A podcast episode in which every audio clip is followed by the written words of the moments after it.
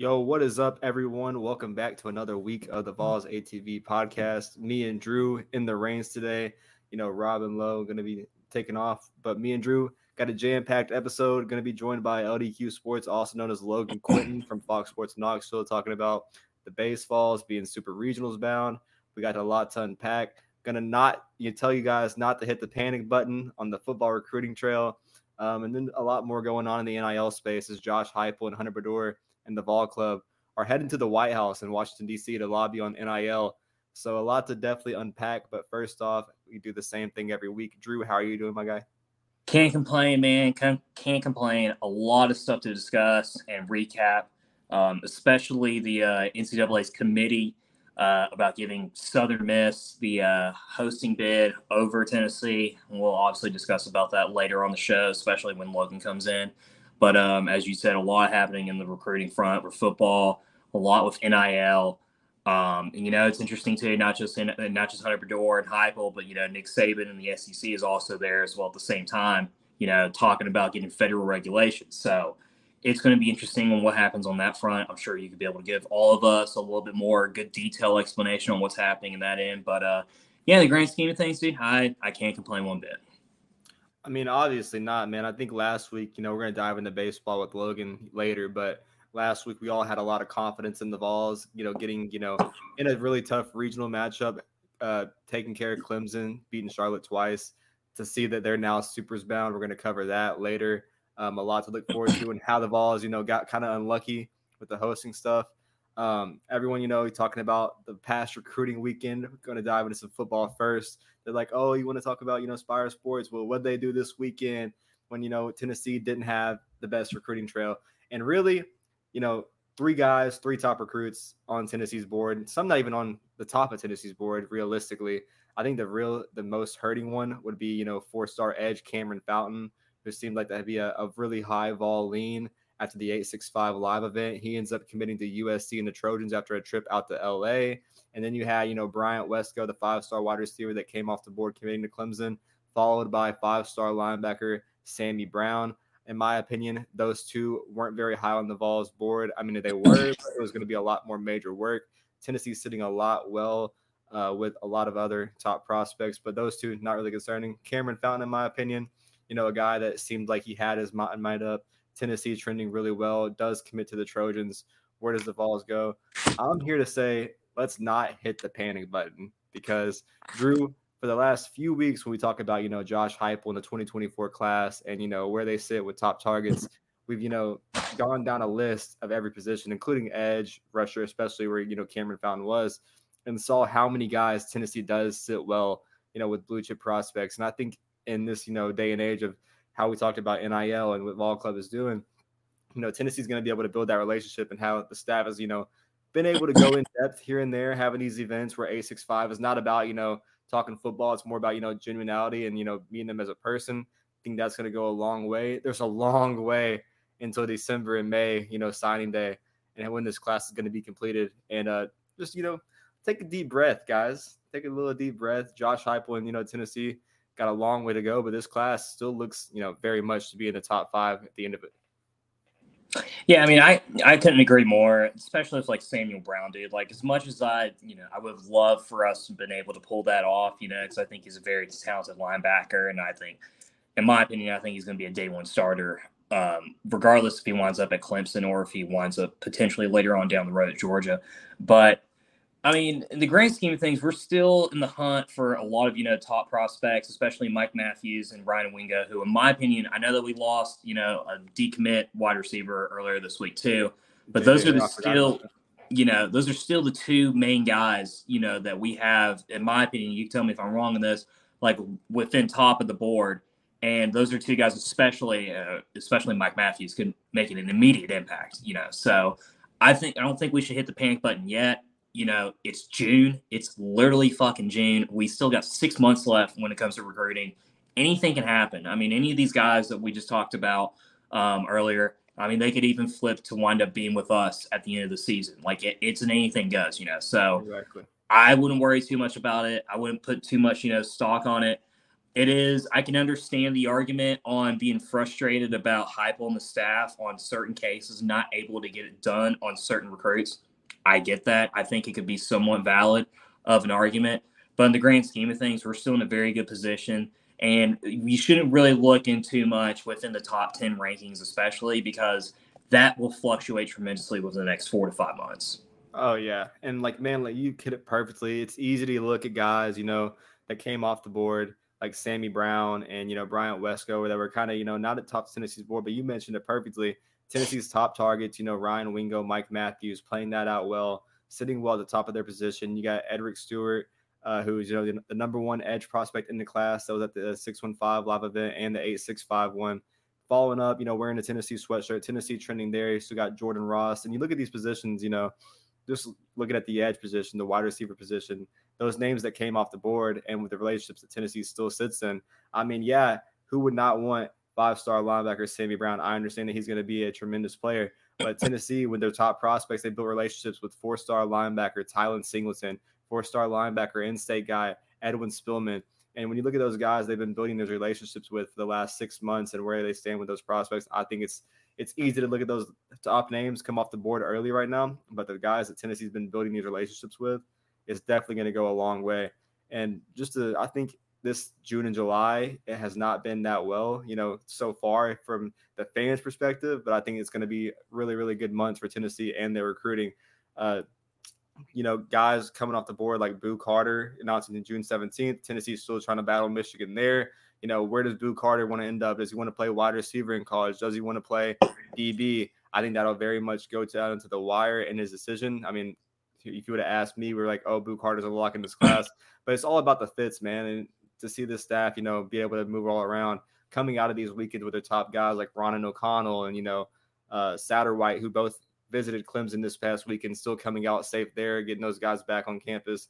The guys that Tennessee wants and they've been building relationships with, I think, are really there. And it's easy to look at Sammy Brown and Bryant Wesco, who Tennessee was trying to gain traction with and get back into the hunt there's a lot between you know trending and leading in recruitment, especially in this day and age of college football. Yeah, no, I mean a thousand percent. I am like a little bit curious. Um, you know, with with Boo Carter committing uh, this what next Saturday? I think it's yeah, on the 17th, yeah next Saturday. Ten days. I believe if you, you can mistake me if I'm wrong. Uh, Deion Sanders, he's going to be there, right?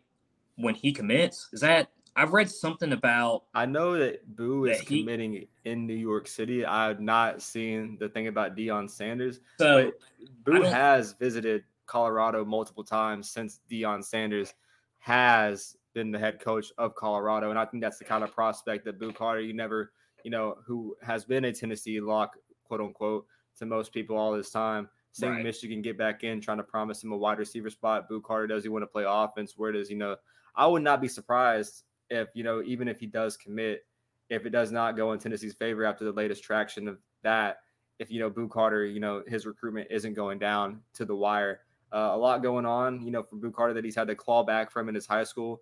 Now, you know, at Bradley Central, leaving Chattanooga, he's up in Knox. So, going to be interesting to how his senior year plays out. A guy that's been to multiple high schools, you know how this kind of goes. And not even trying to diss on the kid, you've just seen the trends in these kind of recruitments before. And I'm really interested to see that. You know, I think that's a guy you mentioned Deion Sanders that a guy that could get a phone call from a guy like Deion and you know change things up. Tennessee, yeah. I, I like where they sit. It's 50-50 in my opinion right now with Michigan, depending on which side of the ball, you know, he wants to play on. And I think it's just it's hard, but you know, it is I what mean, it is, man. It's, it's I don't, pretty one on one. It's it's like what we said earlier, if like with some of the other guys that committed last week. I wouldn't panic about him yet. But the one thing I think that is preventing from us being a total lock in this case is the fact that Michigan's willing to have him play at wideout as opposed to us. And it. it's not it's not because he can't play wide receiver at Tennessee. It's just realistically, if we're going to be honest, like he Willie Martinez and Tim Banks him as a DB. Yeah, I mean, he has more more of an opportunity to be immediate impact to defensive back here than he does as a wideout, and that's just that's just because of the design of our offense and the type of guys that we're recruiting after as well. So I mean, it's uh, it's going to be interesting. It it is. I mean, I don't know if it's true. It's like I said, something I read on VolQuest. It could very easily possibly be a lot, you know. But if it is true that Deion Sanders is going to be there when he commits, that is concerning. I mean, that's just I'm just going to be quite frank. Like that's that's a little bit odd and a little bit concerning on my end uh, when it comes to him possibly committing to us. You know, so. And I, I mean, it makes perfect sense because when you look at Tennessee's offensive board, but yeah, you know, Bryant Wesco and TJ Moore, they committed to Clemson. Like we said earlier, they're further down Tennessee's board than most people look like. You look at Ryan Wingo, uh, Mike Matthews, Amari Jefferson, in state guy. I think Tennessee's sitting well with those three guys still to this day. And I think probably even leads for all three. And then you look at the running back position, Tennessee having a commit from Peyton Lewis, still in it for Dalen Hill and Braylon Russell, the two bigger backs. Tennessee going to take those two backs. And I think it's easy to look at those positions and understand why they kind of prioritize Boo Carter on defense.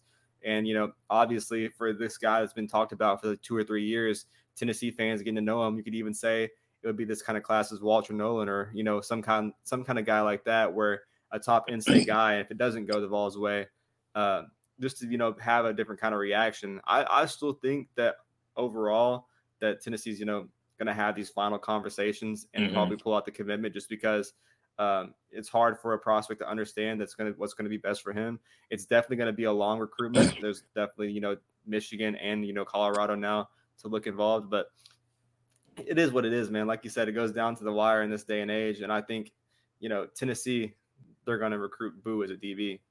That's just what it is. Yeah, no, absolutely. Um, one thing I do want to discuss to you about because it, it kind of pins down a little bit to NIL.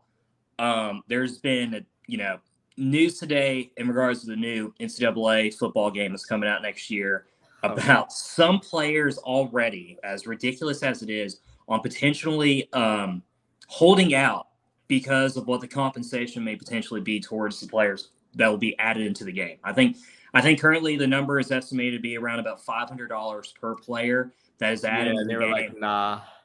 What is your thoughts on this? I'll be in my opinion. I think it's stupid. I think I just want the damn game. So yeah. like, if, I mean, me personally, when the if we're talking about the game in general, man, let's not act like you know we weren't making creative rosters in general, just you know filling our needs. But I, I understand. I mean, it depends on what kind of athlete you are, especially of how much nil you do have. If you're like the college athlete getting used to nil, five hundred bucks, man. I mean, I understand that you're going to be in a game that you played your whole childhood. But when you're like a top prospect, like let's say, yo, Joe Milton's only going to get five hundred dollars or something like that. I think that would make us feel some type of way, you know, about Joe Milton probably deserving more than five hundred dollars just for his name to be in a game. Uh, when you think about it being one of our guys, so I mean, this is going to be like a long way, but like we talked about it, what it could be, you know, getting NIL this serious, especially when it comes to a video game and your name, image, and likeness. A lot of these guys aren't promoting themselves to make it in the real retro space, so this is their like you know an opportunity they can capitalize on. Uh, just you know to have it to where we're at a point where we have a players association drew in college sports uh, i basically think that says enough. It's going to be a whirlpool of trying to get it done and could probably even put this game in jeopardy for being real uh, with how how far in development it is and expecting it to come out you know next summer. So it, it's weird yeah. man but I, at the same time i understand it because i think guys like our guys of course i'm going to be fucking biased. I mean the way i kind of look at it as well is like it it kind of seems I don't know if petty is the right word, but a bit ridiculous in the sense that like you know if you if you're a guy like Joe Milton for example or Caleb Williams where you're easily making six seven figures off NIL alone you know what I mean? Like you're making you're making that much money. Are you are you really going to be that petty on getting $500 from a video game where you're going to be in that video game for life like forever? As long as that game exists you're in it you know? And this is something like where you talk, you hear about from former players back in the day where they said we just played our entire lives not to only just play college football but be in that game where it just even has our number. It doesn't even have our name. It doesn't have all of our top accessories that we wear just to have our number because we know that's us. And i think it you know i think this is like one of the negative thoughts or parts of nil which is the fact that you're going to have scenarios like this where where kids are going to like they're going to try to take as much as they possibly can you know and when it comes to this they're going to try to make as much as they possibly can when it comes to the video game. And i think it's losing the grand the grand scheme of things or the bigger picture more or less on this one. Um I mean, just, just kind of how like the vol club is already in white house and like you know washington dc lobbying right now at the capitol Um, I mean, when it comes down to the you know the NCAA, I, I can imagine it reaching that point where it goes federal, and it's just you know somewhere where you don't want it to be and have to get to the point where it's going to reach. But in the retrospect of where we are now, it's going to be there regardless. So I mean, it's weird to see how it all plays out, but the people like who it's in their hands to have that kind of major decision. So I mean, it goes down to lobbying and seeing how you can get that, like what we're doing now. But I can I can't just imagine like you look at these new guys, especially from the 2023 class and above, where you had guys like Arch Manning, Nico, where their NIL evaluations are you know millions of dollars already, um, coming into a, a retrospect in a world where yeah. NCAA in the game is coming back now. So it's it truly is. Thank uh, God it's not my job. Oh, thousand percent, thousand percent, no doubt about it. But to move on, shift little topics. Um, positive. Let's we finally can think positive. We got, you know, one of our boys over here, Logan Quinton, finally on. Logan, what is happening? How's it going? What is up, fellas? Uh, glad to be back in Knoxville and trying to just rest and gear up for what's going to be a fantastic super regional. Um, I was hoping, like the rest of us, that we would be able to host a super here in Knoxville but uh, nonetheless, I, I'm still excited for it. Oh yeah, no, absolutely. I think you know, I think we're all quite impressed from how well we played last weekend, especially in that Clemson game on Saturday. Um, in my opinion, I know a lot of people talk about how Drew Gilbert's you know incredible grand slam walk off home run. In my opinion, I think Zane Denton's homer on taking that lead at the top of the ninth is a better moment in you know with the bigger picture for sure. But to go transition over, Logan, we got to talk about the NCAA committee's decision on having the super regional in Hattiesburg over Knoxville. Uh, I'm sure you're just like how me and Brando are, just dumbfounded, shocked, don't quite understand it. But maybe you could give a better explanation on why the NCAA kind of like swayed over towards Southern Miss's argument on host, hosting it over Tennessee. Yeah, you know, I'm not surprised. Um, I you know, when I hopped on um, with some of the fan run guys uh, over the weekend and this week, I said, you know, uh, one of the things that I pointed out, and this is something that I looked at weeks ago because I felt like this was going to come to fruition where similar seeds meet or you know, it doesn't happen a lot, but there's a lot of balance in the competition right now across college baseball. And we were Tennessee was kind of in that mix. Are we going to be one seed? Are we going to be a two seed? And so that that started to rack my brain a little bit. And um historically uh when i look back at it the language that the ncaa has which is not much when it comes to this situation um it's very open-ended. It's open for interpretation and it, it does hit on a few things that they should look at which is uh capacity both the the venue and the city or town that's hosting um, so location is in there in the mix and capacity and also weather, which that's that may come to play this weekend. But um, I felt like the two venues were comparable. Um, I, you know, Southern Miss can uh, they have the edge in terms of being able to get more people in the actual confines of the stadium. You know, they have the advantage to of that berm out there where they can just tell people, "Hey, standing room only. Just go sit on the berm, stand, whatever you got to do." Um, it, it's not so spacious at Lindsey Nelson as as you guys have probably noticed, uh, but Lindsey Nelson, they had the upper hand in that you could sell. I don't know what was in the proposal, but I if I was Danny White, I'd be trying to sell everything. Block party. Um, this is we're yeah. not just a college town, we're a city. We we can we can host this thing because of our upper hand is all the hotels and everything else that you know if people want to travel here we'll welcome them we can we can handle it and i thought that would be the edge for tennessee uh, it didn't come to fruition um, th- they are not they do not have to measure resumes. They they probably did. I don't know. Maybe maybe they felt like the two venues were a coin flip and said, "Hey, let's just match up resumes here." And both teams have a little bit of an argument. Uh, I would still give the upper hand to Tennessee in that regard.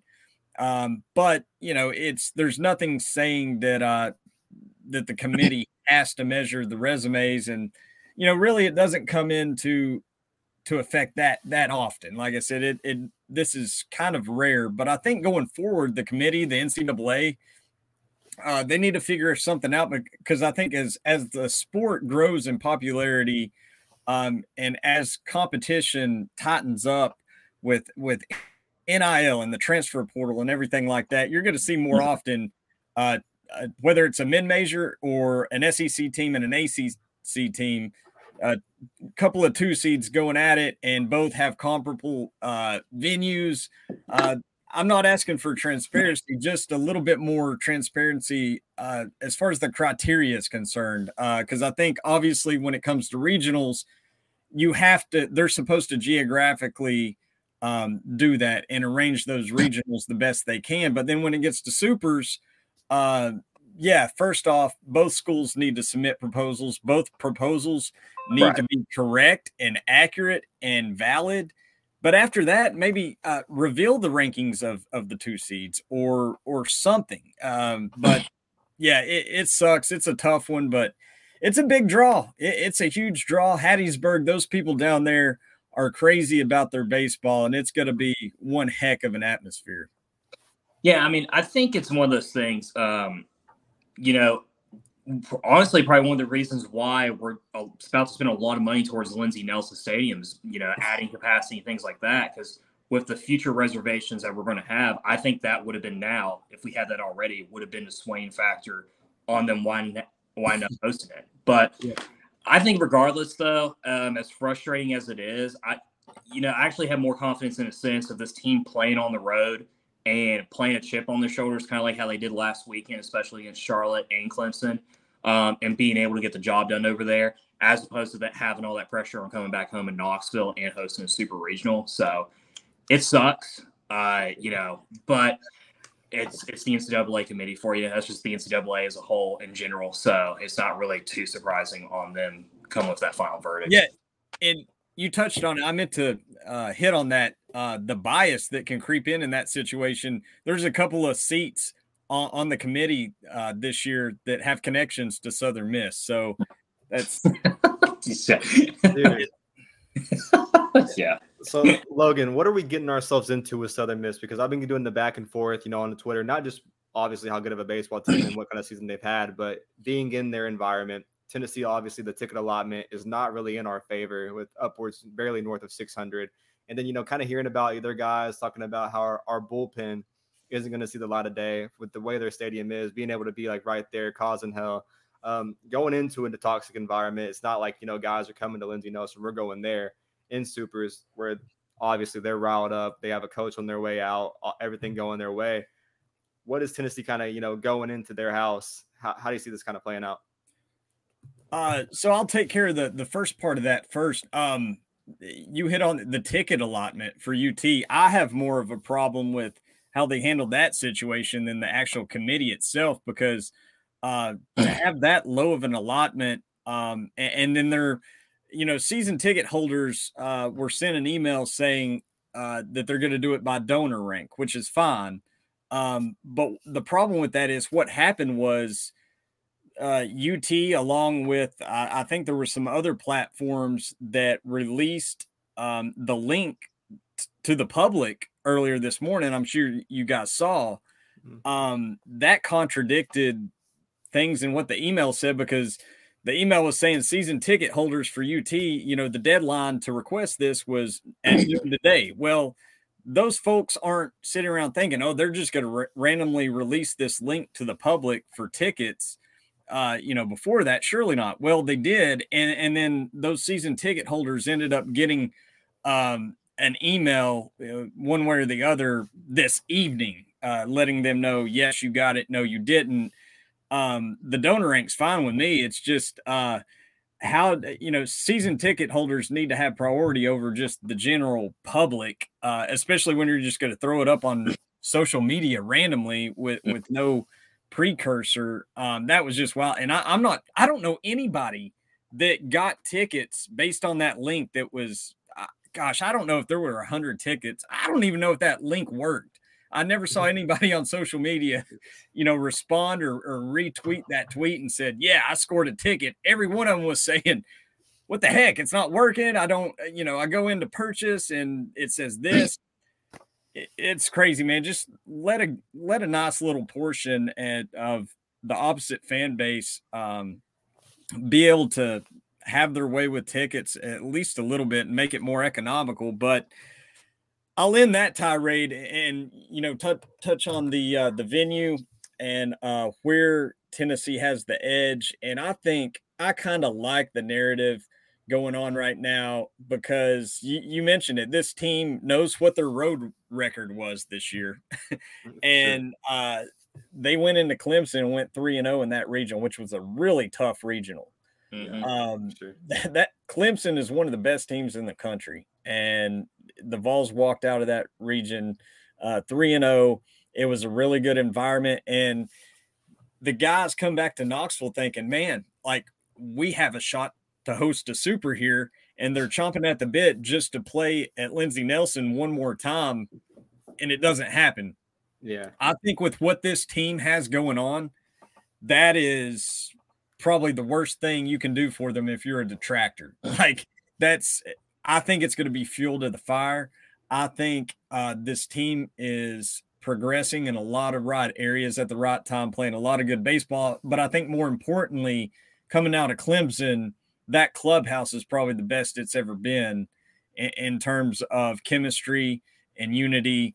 And uh, they're they're dealt with a tall task, but just based on the factors of what happened last weekend and the way they played and uh, you know they're going to wear it with a chip on their shoulder going down there to Hattiesburg, and you know it, it's going to be tough. This this Southern Miss team, like you said, the head coach uh, Scott Berry is on his way out, and uh, so that just uh, all kinds of attachments here uh, for this to be a tough, tough out for the Vols. But you know, I got a lot of confidence based on what I saw last weekend. I mean, yeah, for sure. And you know, obviously seeing the pitching rotation, I think everyone can agree that that Clemson game where we went 15 innings, the decision to leave, you know, Chase Burnden as long as we did, uh, just kind of having that confidence and being able to get out of it. I mean, whoever came out of that game was obviously in good shape for the next day. Uh, luckily, it being us going three and zero, oh, uh, Clemson having to wake up the next morning playing Charlotte and then playing Charlotte in the, the the regional championship. I think it all went Tennessee's way, but like you said, clicking at the right time, found out a lot uh, seeing guys, you know, being able to find the ball and then fixing the little things, you know, whether it was, you know, being able to turn those double plays or just having the awareness. I thought that was, you know, super. But going into, you know, Hattiesburg, Mississippi, it's going to be a, a crazy environment. Obviously, they're toxic, they're fired up. They're going to be giving us so just like we're, you know, disappointed in us not hosting. They're going to try to try to use that to their advantage. I just think it's a crazy matchup. I know that obviously we were in Clemson's house. They were able to have their way with our guys if they wanted to. I just want to see how it does feel the fire because, in my opinion, this coaching staff is also the most locked in I've seen them. Being able to see Tony Vitello the way they were able to, you know, use the replays or going out there and having their way, the adjustments they made, uh, just being locked in. This team, like I said, they're locked in, Drew. Uh, I mean, they're they're playing the best baseball they've been playing all season. You know, the one big standout moment for me is like, and there were several last week, and especially, you know, whether it feels Christian Moore just playing with his hair on fire, you know, on on Sunday, or if it was Zane Denton hitting that, you know, four you know four run homer to take the lead.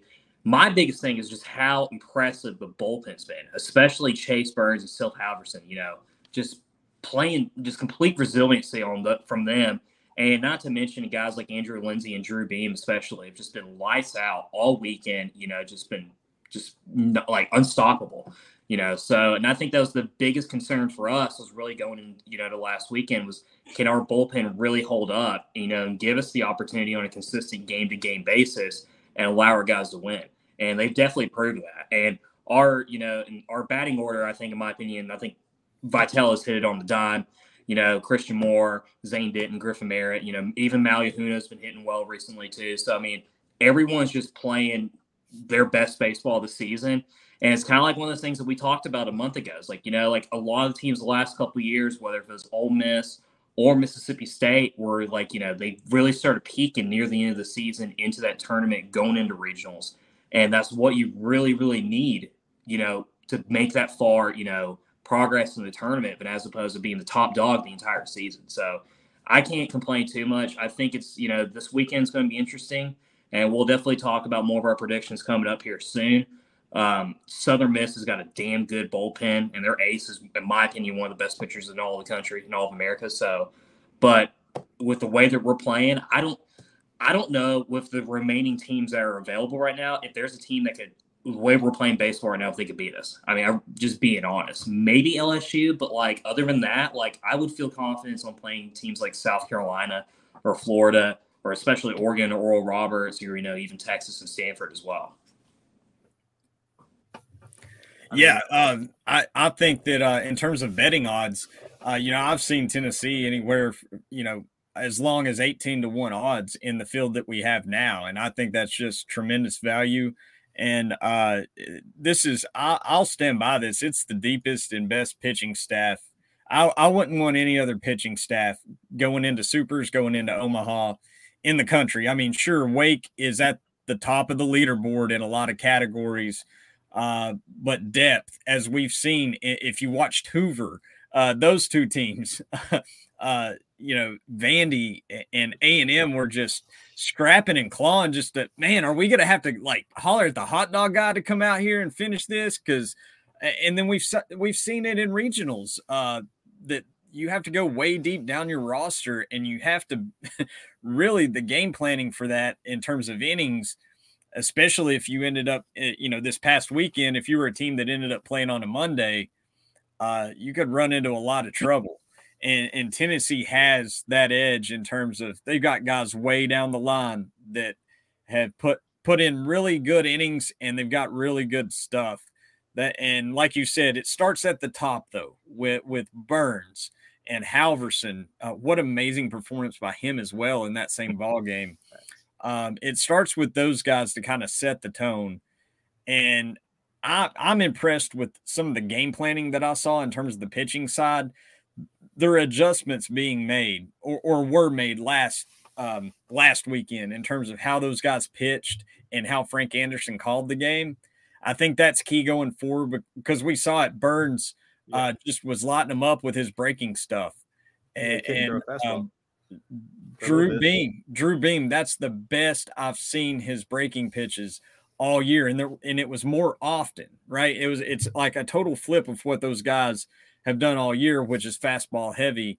And um, you know, we see more of that, and also if we see the back end of the bullpen be able to come in and, and put in innings like they have all year, it's just an edge that nobody else ha- has in the field uh, sure LSU with the offense or South Carolina with the offense. TCU, I mean, their offense was just They're insane. Holy mm-hmm. out of this world right. last weekend. But the end of the day, it's going to come down to pitching. And, speaking of this Southern Miss squad, you touched on it, Drew. Uh, Tanner Hall, uh, he's one of the best in the country. Uh, this, in my opinion, Southern Miss had the be- uh, second best pitching staff in the country last season uh, only to Tennessee. Uh, they lost some guys off of that group, particularly Hurston Waldrep, who, who is now at Florida. But Tanner Hall's there, and a lot of other guys have stepped up. It's still phenomenal. I think their um, their pitching coach, Christian Ostrander, I think he's next in line for that head coach gig. He's been there since 18, and he's the only coach in Conference USA to uh, win Assistant Coach of the Year twice, uh, multiple times. And I think in order for them to keep things going, that's been kind of their MO of late in recent years is having really, really good pitching. And for a mid major, they really stick out in terms of that that category. And they're they're top 20 in strikeouts per nine. They're top 20 in whip. And that bodes well this time of year, uh, whether it's having success in supers or in Omaha that indicates those teams that are in the top 20 or 30 of both those teams are going to have success more often than not um, the numbers have proven that and it's not so much uh, it's nice to see tcu as hot as they were last weekend um, sure they could keep it up but you don't have to have uh, the number one offense in, in, the country to win omaha it, it starts and ends with pitching because by the time you make it to omaha there, there's eight teams left, and they're not there by accident. It's because they've gotten hot at the right time. Their bats have gotten hot, or they're just all around a good club offensively, and they can they can hit around and keep the lineup turning. But either way, like I said, the the eliminators are going to come from the pitching mound. I mean, uh, Drew, I was going to say, like, obviously going into this series, uh, mm. they're pitching, you know, Southern Miss having a great bullpen. We talked about it last week, what Tennessee's like threshold was. And we said, you know, if, you know, our pitching, you know, doesn't allow more than four to five runs in each game, which their max was five against Clemson, that we had confidence that Tennessee could go out there and win any game. And I kind of feel the same way going into this series. If they can kind of limit, you know, Southern Mitch, Southern Miss's offense, I, I just it's kind of hard to see Tennessee going in there and kind of losing. And I think obviously it starts with pitching, but how it shows up in the supers in their environment, I mean, I'm just excited to see. Yeah, no, absolutely. I guess this trans- transitions to our next topic is what our predictions are for this weekend with the Southern Miss matchup. I mean, in my opinion, it really all boils down to pitching. Um, my big thing too is that you know, I mean, you could tell me if I'm going to be wrong on this, Logan. I think they're going to wind up pitching Tanner Hall on Saturday in that game one. Um, I think the biggest factor for Tennessee is try to get him to throw as many pitches as possible in regards of making each batter wind up at least trying to get that count alive, you know, get six, seven, eight, nine pitches each batter. Because, I mean, this is a guy last weekend threw over 120 pitches on Saturday, I believe, and then wind up on Monday playing the first two innings as well for that game three. So he's yeah. got to be 100%. He's going to be worn out. And I think this is going to play into Tennessee's favor.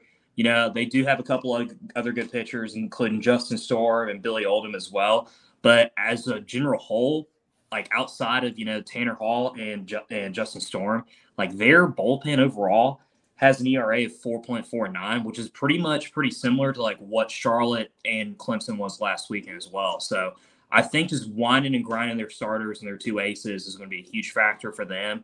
And if they could just wind up just, you know, even getting three or four runs on Saturday, I think they got this series in the bag. And I think two wins, you know, for Saturday and Sunday should be the expectation for this team.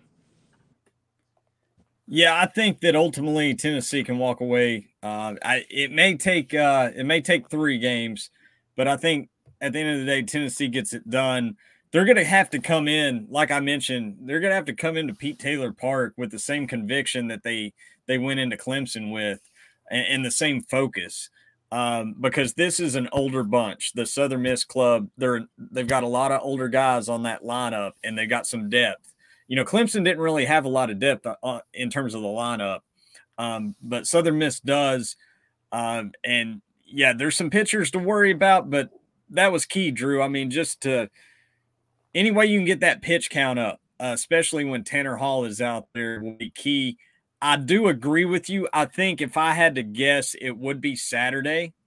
Um, I've mentioned a couple of things they can do just because their staff is so good. Mm-hmm. Um, they, if they wanted to get cute, they could say, well, we'll just bring him out of the pen a couple of times. Uh, but I don't think this guy is, uh, he's your lead horse. And he reminds me a lot in a lot of ways in terms of um, the way his usage – and just his mentality on the mound. He reminds me of Dylan DeLucia last year, um, one of Ole Miss's pitchers who would he I would have to go back and look, but just during the regular season, he had like six or seven starts in a row, all over hundred pitches. Um, and, and, then in the postseason, they had to use him like crazy. And that's one of the keys as to why Ole Miss won is because his arm didn't fall off. You know, and and so he reminds me a lot of that, and he has that same mentality. So yeah, I do expect him to go Saturday. It's going to be no later than Sunday, um, and, and ultimately, you know, from what what we saw from Chase Burns, Drew Beam, especially Dollander, uh, it, it, was the same theme for him. It was just a different result. He didn't have his best stuff, but he pitched his butt off, and he just managed that game the best he could. Um, I, am still expecting we see a little glimpse of that start he had against South Carolina.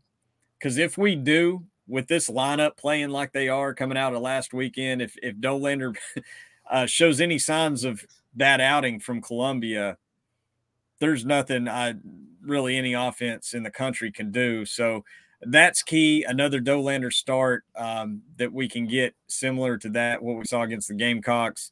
Uh, but I expect Andrew Lindsey and Seth Halvorsen to go out there and perform. They've just been so consistent. They're not going to get the pub that Dollander and Burns do. Um, they don't have the stuff, they don't have the draft stock, but those two are bulldogs and they are so focused on getting an out by any means possible And that's where the key is. I, I think this lineup will keep things going.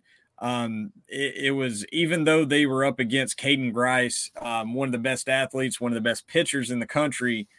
Um, they found a way. They just kept battling, did not get discouraged. They just took it pitch by pitch, and the next thing you know, Zane Denton extended the game. Um, I, am going to expect a little more offense this weekend because from what I saw last weekend, um, good things are to come, and I think with Blake Burke in That's particular, he's from what I saw. You know, we've all know we all know he struggled towards the end of the year, and what I saw last weekend, he was taking that up the middle approach. He he got some singles right up the middle, but also there was some outs, some good defensive plays near or up the middle. And normally, when you see that hitters taking that up the middle approach after they're struggling or during their struggles, and they're getting a lot of contact that way, normally a breakout is near. And so I'm I'm waiting for that because he's due. And, and from what I saw from him last weekend, when they pinch ran for him, you know, they pinched Ethan Payne uh, at towards uh, you know late in that the Clemson game. He went into the dugout, and then it was like the next half inning. I think um, I saw a guy running out to the Tennessee bullpen, and I'm like, "Whoa, what in the world? Is there some kind of pitching situation going on?" It was Blake Burke running out to the bullpen, and he was getting in guys' ears and, and you know, kind of grabbing grabbing dudes by the collar in a good way, you know, um, hyping them up and getting them motivated I love seeing that. That's and, and so I think, like I said, th- this clubhouse is intact. They're they're really hot and the vibes are good right now. And it's it's a dangerous, dangerous bunch uh, heading down to Hattiesburg. Yeah, I mean, I definitely think that Blake Burke's time is coming. It's kind of like how they did Jordan Beck last year when they really just they knew how good he was, so they wouldn't give him like you know the best thing. They're obviously going to pitch around him, make him kind of struggle. And you're, you're seeing the contact now. I, I definitely think that you know a Burke blast or two might be what this team needs. You know, be like on fire in a toxic environment, especially being in that away environment. If you can kind of get it like you know started, you know Zane Denton, Blake Burke, Maui Ahuna, those guys, you know, making those big plays, having those big blasts, getting you know getting it started. The offense, you know, let's not act like they didn't put up nine runs in that regional championship against a very obviously tired Charlotte team. But the offense, how it was able to come alive when it's alive, Tennessee's getting close to double digits. Like if we can go in there and just take over. Yeah, I mean, I think it's like the same thing that we kind of been saying all along is that this team has had the potential to be just as productive offensively as they were last year. You know, I mean, the talent's there. It's just trying to, you know, put the pieces all together for a game. And I think we're finally able to see that now, especially after last weekend. So I think if you just even if Burke just starts getting that confidence again, which he seems to have more confidence last weekend, you know, behind the bat as opposed to the last few weeks, especially. Uh, I mean, I think that's just going to be you know just cherry on top of the cake. So I'm excited. I mean, you're talking about this as a, a lineup, especially where over you know almost half the guys are batting over 300 as well. So like these are guys that can get on base, that can hit the ball, that have been playing well, especially the last four or five weeks. So it's just I mean it's it's a perfect time for this team as well as they're playing, and I mean it's it's going to be fascinating to see how it pans out this weekend. Um, one last question for you, Logan. Um, where do you think what what's the max potential for this team? Are you thinking that a college World Series bid? Do you think winning it all? I mean, this team, I think we, all three of us can agree the sky's the limit when it comes to their reaching their max potential. But where do you think the season's going to land and wind up. Yeah, I expect. Obviously, I predicted them to win this series, so I expect it to end in Omaha, and they are totally capable of winning it all. I mean, the I talked about the deepest pitching staff in the country. That's just an edge no one else has really, and um, you know, I just I just don't see a Tony Vitello team going 0 2 in Omaha again for the you know the second straight time. And considering the the best team that most of us have laid eyes on in terms of college baseball was last season they didn't even make it to omaha. Um i just man i, I really feel like the tide is turning so to speak. Um I, I don't there it's great value. Like i said in betting odds it's great value to go ahead and grab them where they're at. Um but just anything can happen in Omaha. You know, it's such a funny game, and it's the the brackets are so wacky and everything you have to deal with. Um, I mean, I it does not surprise me at all that this, if this team uh, goes and takes it all. I, I I'm not going to say I expect them to, mm-hmm. but it's uh, I I've really felt all all along all season. All this team needed was a little bit of a rally. Uh, the one, the only concern I had was this pitching staff staying healthy, and I told people, numerous people, just let this pitching staff stay healthy, get us in the tournament, and let's see what happens. And I, I think they've got just as good a chance as anybody, including Wake, LSU, pick your school, just as good of odds as anybody.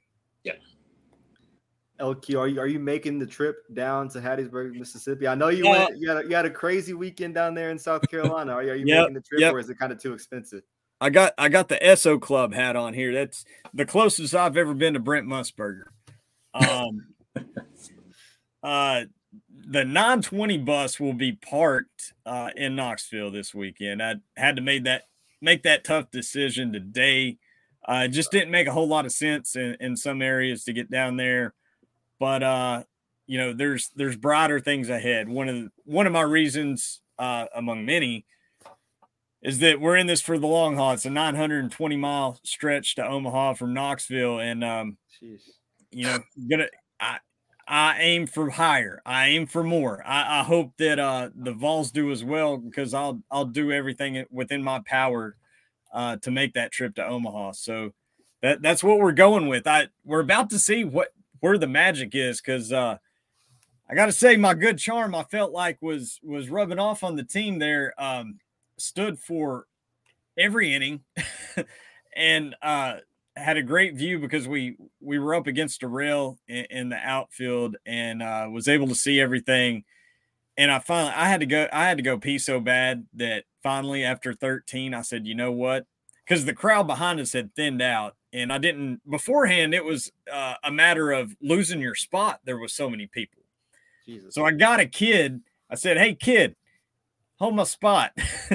and I ran as fast as I could, went to go pee, came back. He gave me my spot back. Next thing I know, Tennessee's winning in the 14th inning.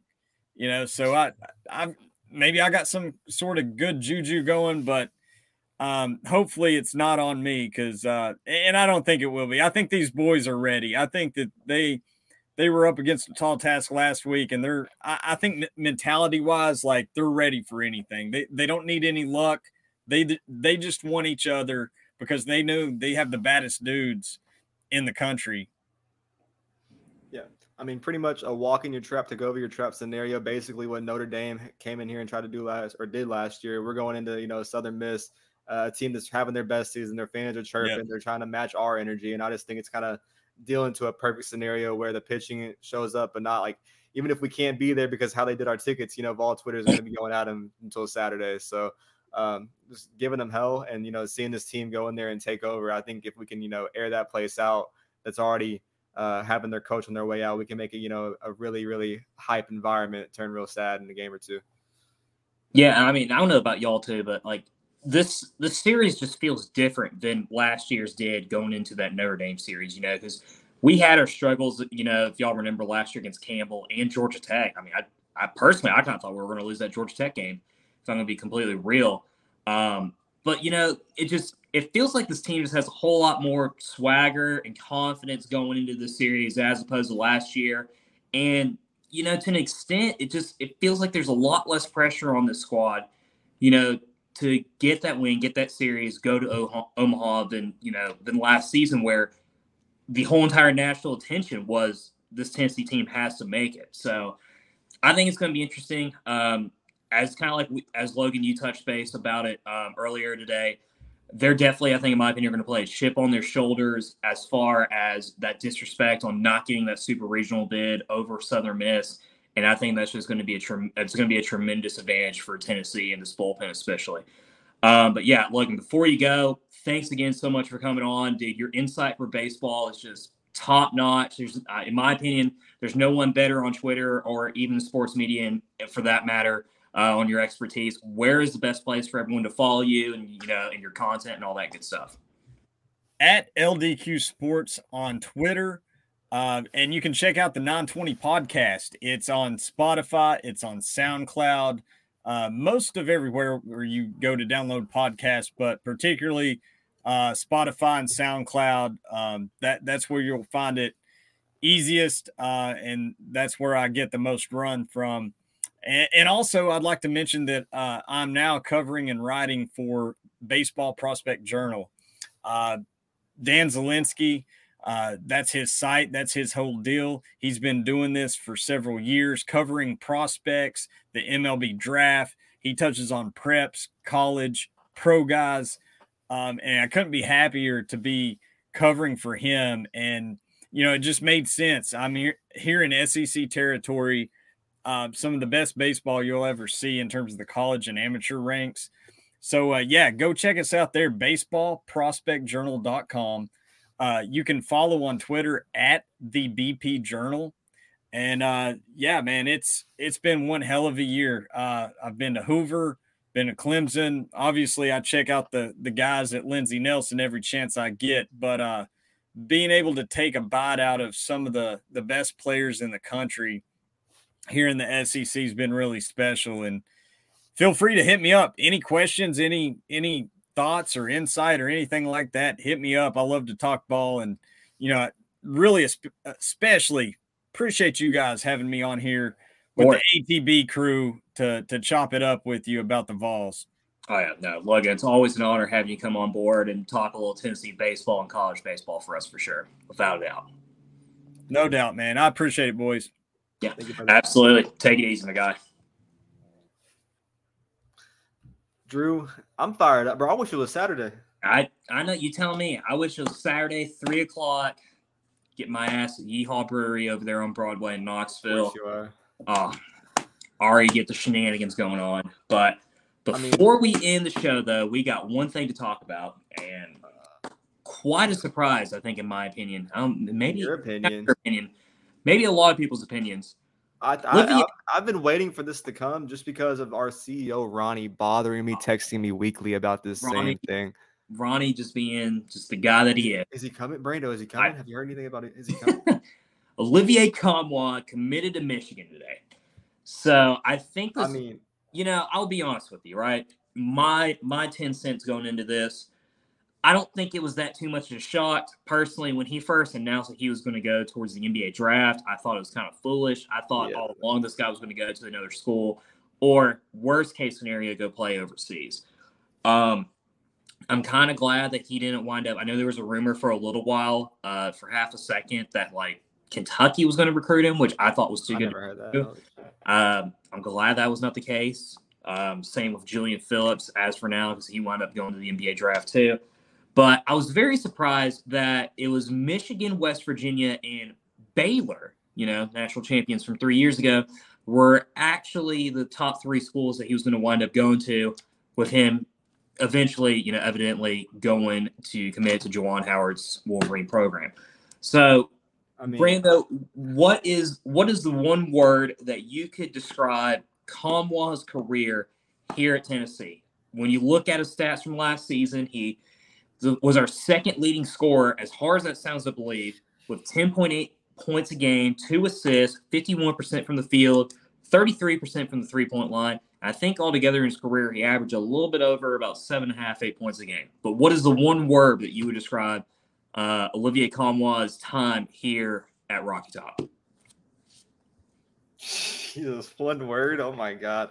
I'm, I'm like, as soon as you said one word, I was trying to think of one word because, like, I, I don't know, man. Like, do you want me to start off for you? Because I'll be more. Yeah, go ahead. You go first. Inconsistent. If this man was, was expected, this man was Mister Inconsistent. If there was ever was an individual that played basketball here, and it's not, in my opinion, it's not a, a disrespect towards him because when he did commit here and did sign for us, he was only a three star out of Finland. I don't think a lot of us had that like very high of expectation for him to wind up being the next Grant Williams. Yeah. But my problem was was that you know Barnes had that hype, gave that hype towards him over the years, saying that he could transform into a player like Grant Williams. And I think the most frustrating part about it was that we saw that, you know, especially last year in that Texas game Indeed. where he had 30 points, just was, you know, he was just playing possessed. I mean, just absolutely on fire, unbelievable. And that Duke game, the second round, and in my opinion, that Duke game performance that he had was one of the best performances that we've ever had ever in our seen. program. Yeah, I mean, he I, I don't think he missed a basket. Like I literally don't think he missed a single basket that entire that entire game. I think he was literally eight for eight or nine for nine. It was something absurd. But then you had the very next performances where literally he'd be two points, zero points, four points, six points. It was just he had these spurts of brilliance and he looked like there was a player there, you know, and then he just never was able to string it out for two or three, four games at a time. And that's why, for me, I think inconsistent would be the perfect word to describe Nkamhoua's tenure here at Tennessee. He's not a bad player. I think we can all agree that there is the potential that he could wind up being maybe like a six day contract NBA player, maybe at one point getting one or two appearances, you know, in an NBA game. Jesus, because he has that he's talent. Been gone for he's been committed to Michigan for not even 24 hours. Doesn't matter. Doesn't matter. He's been he's been Holy shit. in my opinion, he was gone after that FAU game. If we're gonna, I mean, yeah, I, I think. I, I, guess if I I don't want to say I mean not inconsistent, but I'd say expected. Not only because let's be real, like it took him a few years to get going, obviously, but this year you know, coming back from that nasty, nasty foot injury. Uh, I guess really you didn't expect it from him, and then seeing how he did kind of rise to the occasion. Rick Barnes, you know, still get to that. Uh, obviously, in this kind of offense, how much that limited him, we won't find out until we see him play ball at Michigan.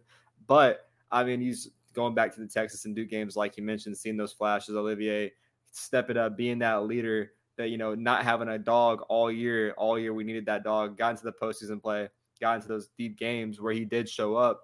Um, I mean, I don't think it's going to be missed. Like, let's not be real that we couldn't expect that he was not coming back to Tennessee. We've had our maxed out scholarships. Obviously, he could have done the, the Triple J route and, you know, came back as a walk on probably, but Tennessee definitely expected him to be gone.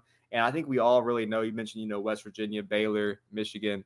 I think we all really know that he was kind of Michigan bound, even when he was in the draft, just because of having his name in the portal on top of that. But you know, obviously the rumors way way back that we talked with Ronnie about of him, you know, being close with Caleb Love, mm-hmm. North Carolina there. Uh, not to mention, you know, obviously we played Michigan two years ago in the in the tournament, so no telling what kind of relationship there has been there. But I, I think this one was kind of expected. Uh, how that plays out in a different, you know, offense, different environment up north, I guess we'll find out.